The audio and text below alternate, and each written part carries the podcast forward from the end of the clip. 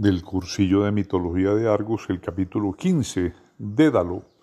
Dédalo era uno de esos toderos que sirven hasta para remedio. Él hacía unas estatuas lindísimas, él construía casas, él le jalaba la ingeniería, en fin, a lo que le pusieran.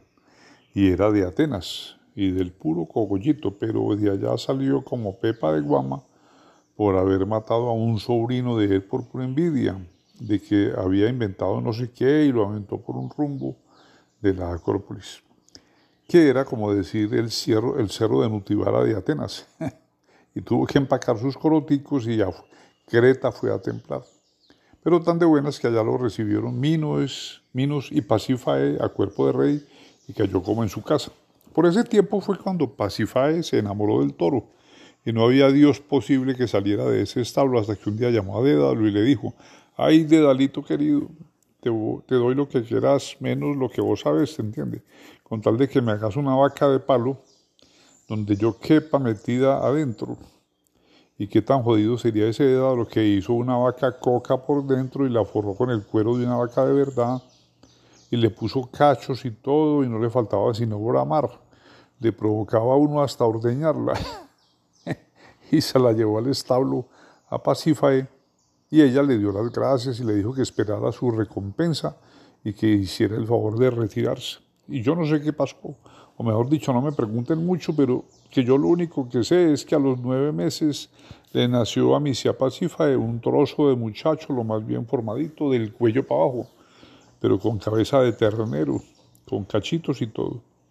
A Minos le dijo ella que era hijo de él y que seguro que había nacido así por castigo de Neptuno por no haberle matado el toro que el dios le había mandado.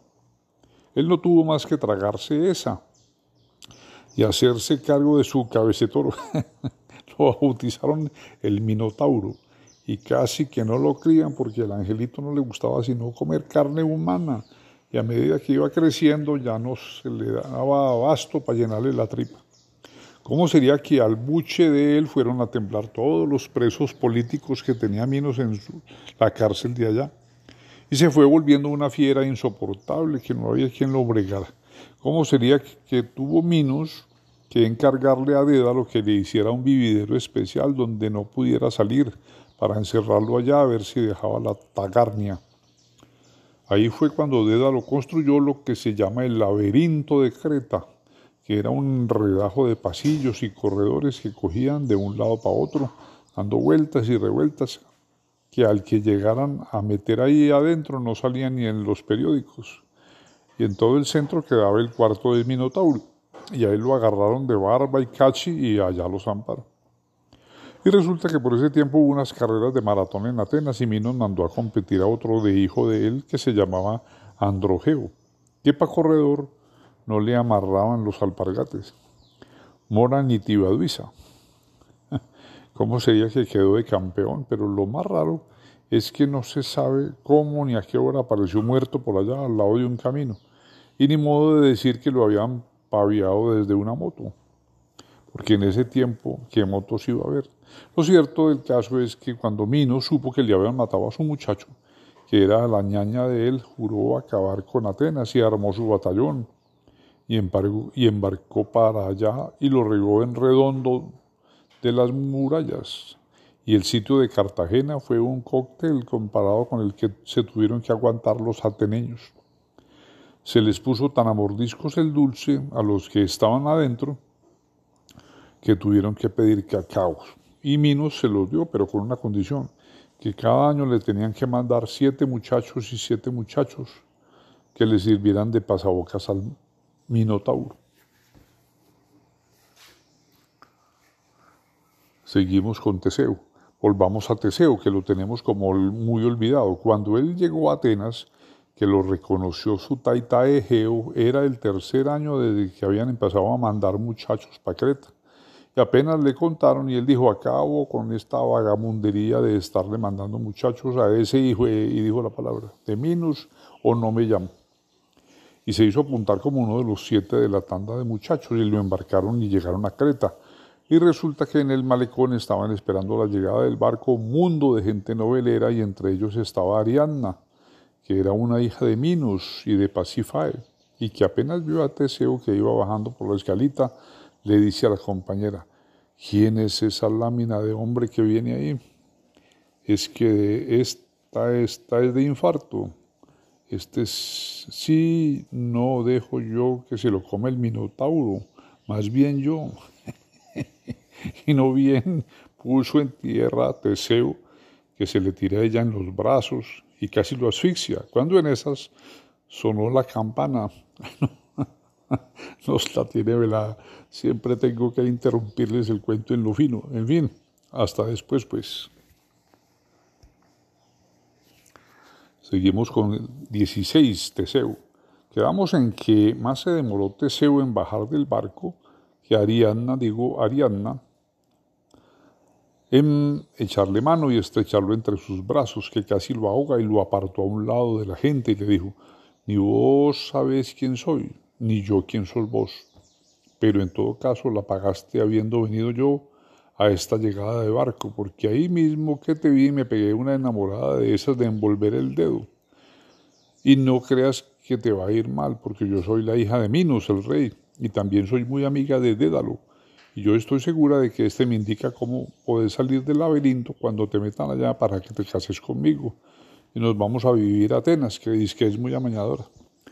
Y así fue que Dédalo le entregó a Ariadna un ovillo de piola y le dijo que se lo diera a Teseo para que se lo amarrara en la punta de la puerta del laberinto cuando lo llevaran a él allá y que lo fuera soltando a medida que fuera entrando y que cuando la piola se acabara era porque había llegado donde estaba el Minotauro que se quedara quietecito hasta que ese cabeza de toro se durmiera y ahí sí podía matarlo si quería.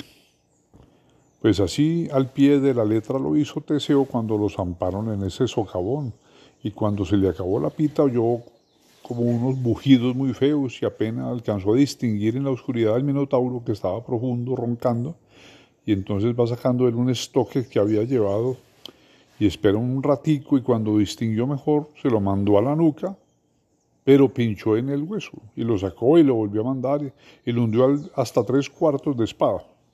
Y después le dio la estocada entera, pero nada que se moría el maldito, hasta que al fin tuvo que descabellarlo, pero eso sí fue al primer golpe, porque no había público, pero ganas no le faltaron de cortarle las dos orejas y alzarlas y gritar, ¡ole! Todo esto que les estoy contando son invenciones mías, para que vean ustedes qué tan adelantado estoy en el curso de cronista taurino que estoy recibiendo.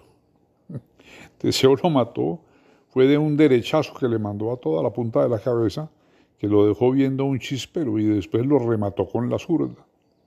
Va saliendo Teseo de ese laberinto que no se cambiaba por nadie y se presenta donde Minos y le dice, Su Majestad, Aquí le traigo una noticia que yo creo que más bien va a ser muy buena para usted. Y es que le acabo de matar a su hijo el Minota. En todo caso, ya lo desencucé de él y ya no tiene que preocupar más de conseguirle gente con que alimentarlo. Pero eso sí, como premio le voy a pedir que me entregue a mis compañeros para llevarme las patenas. Y otra cosita, que me dé la mano y todo lo demás de su hija Ariadna y yo me comprometo a darle a su majestad unos nietos bien queridos.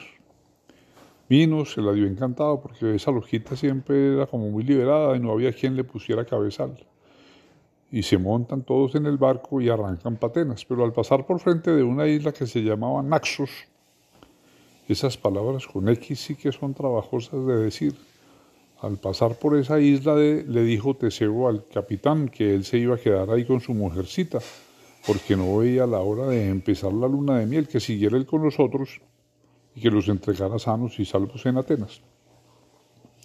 Se me había olvidado contarles que cuando había salido para Creta, el papá de Teseo, el rey de Geo, le había dicho a él que la vela negra que llevaba el barco se la cambiara por una blanca, caso de que le fuera bien en su empresa, para él saber con anticipación y poder prepararles un recibimiento a todo timbal. Pero cuando se quedó Teseo en la isla, en ese desespero que tenía por empezar ligero la luna de miel, se le olvidó contarle al capitán el encargo que le había hecho, Egeo. Así que el barco siguió con la vela negra y cuando alcanzó a divisar Egeo desde una peña donde se mantenía subido que traía vela negra, le dio un ataque como de, la, de locura. sería, porque ahí mismo se tiró en picada al mar y hasta el sol de hoy. Por eso a ese, mar, a ese mar lo llaman el mar Egeo. Pero no nos distraigamos con geografías ni carajadas y sigamos con la historia de Teseo, iba muy amacizadito con su Ariadna. Y en el primer rastrojito que encontraron les sonó la campana. Dejémoslo una semana entera en ese rastrojito y bunámonos de la envidia.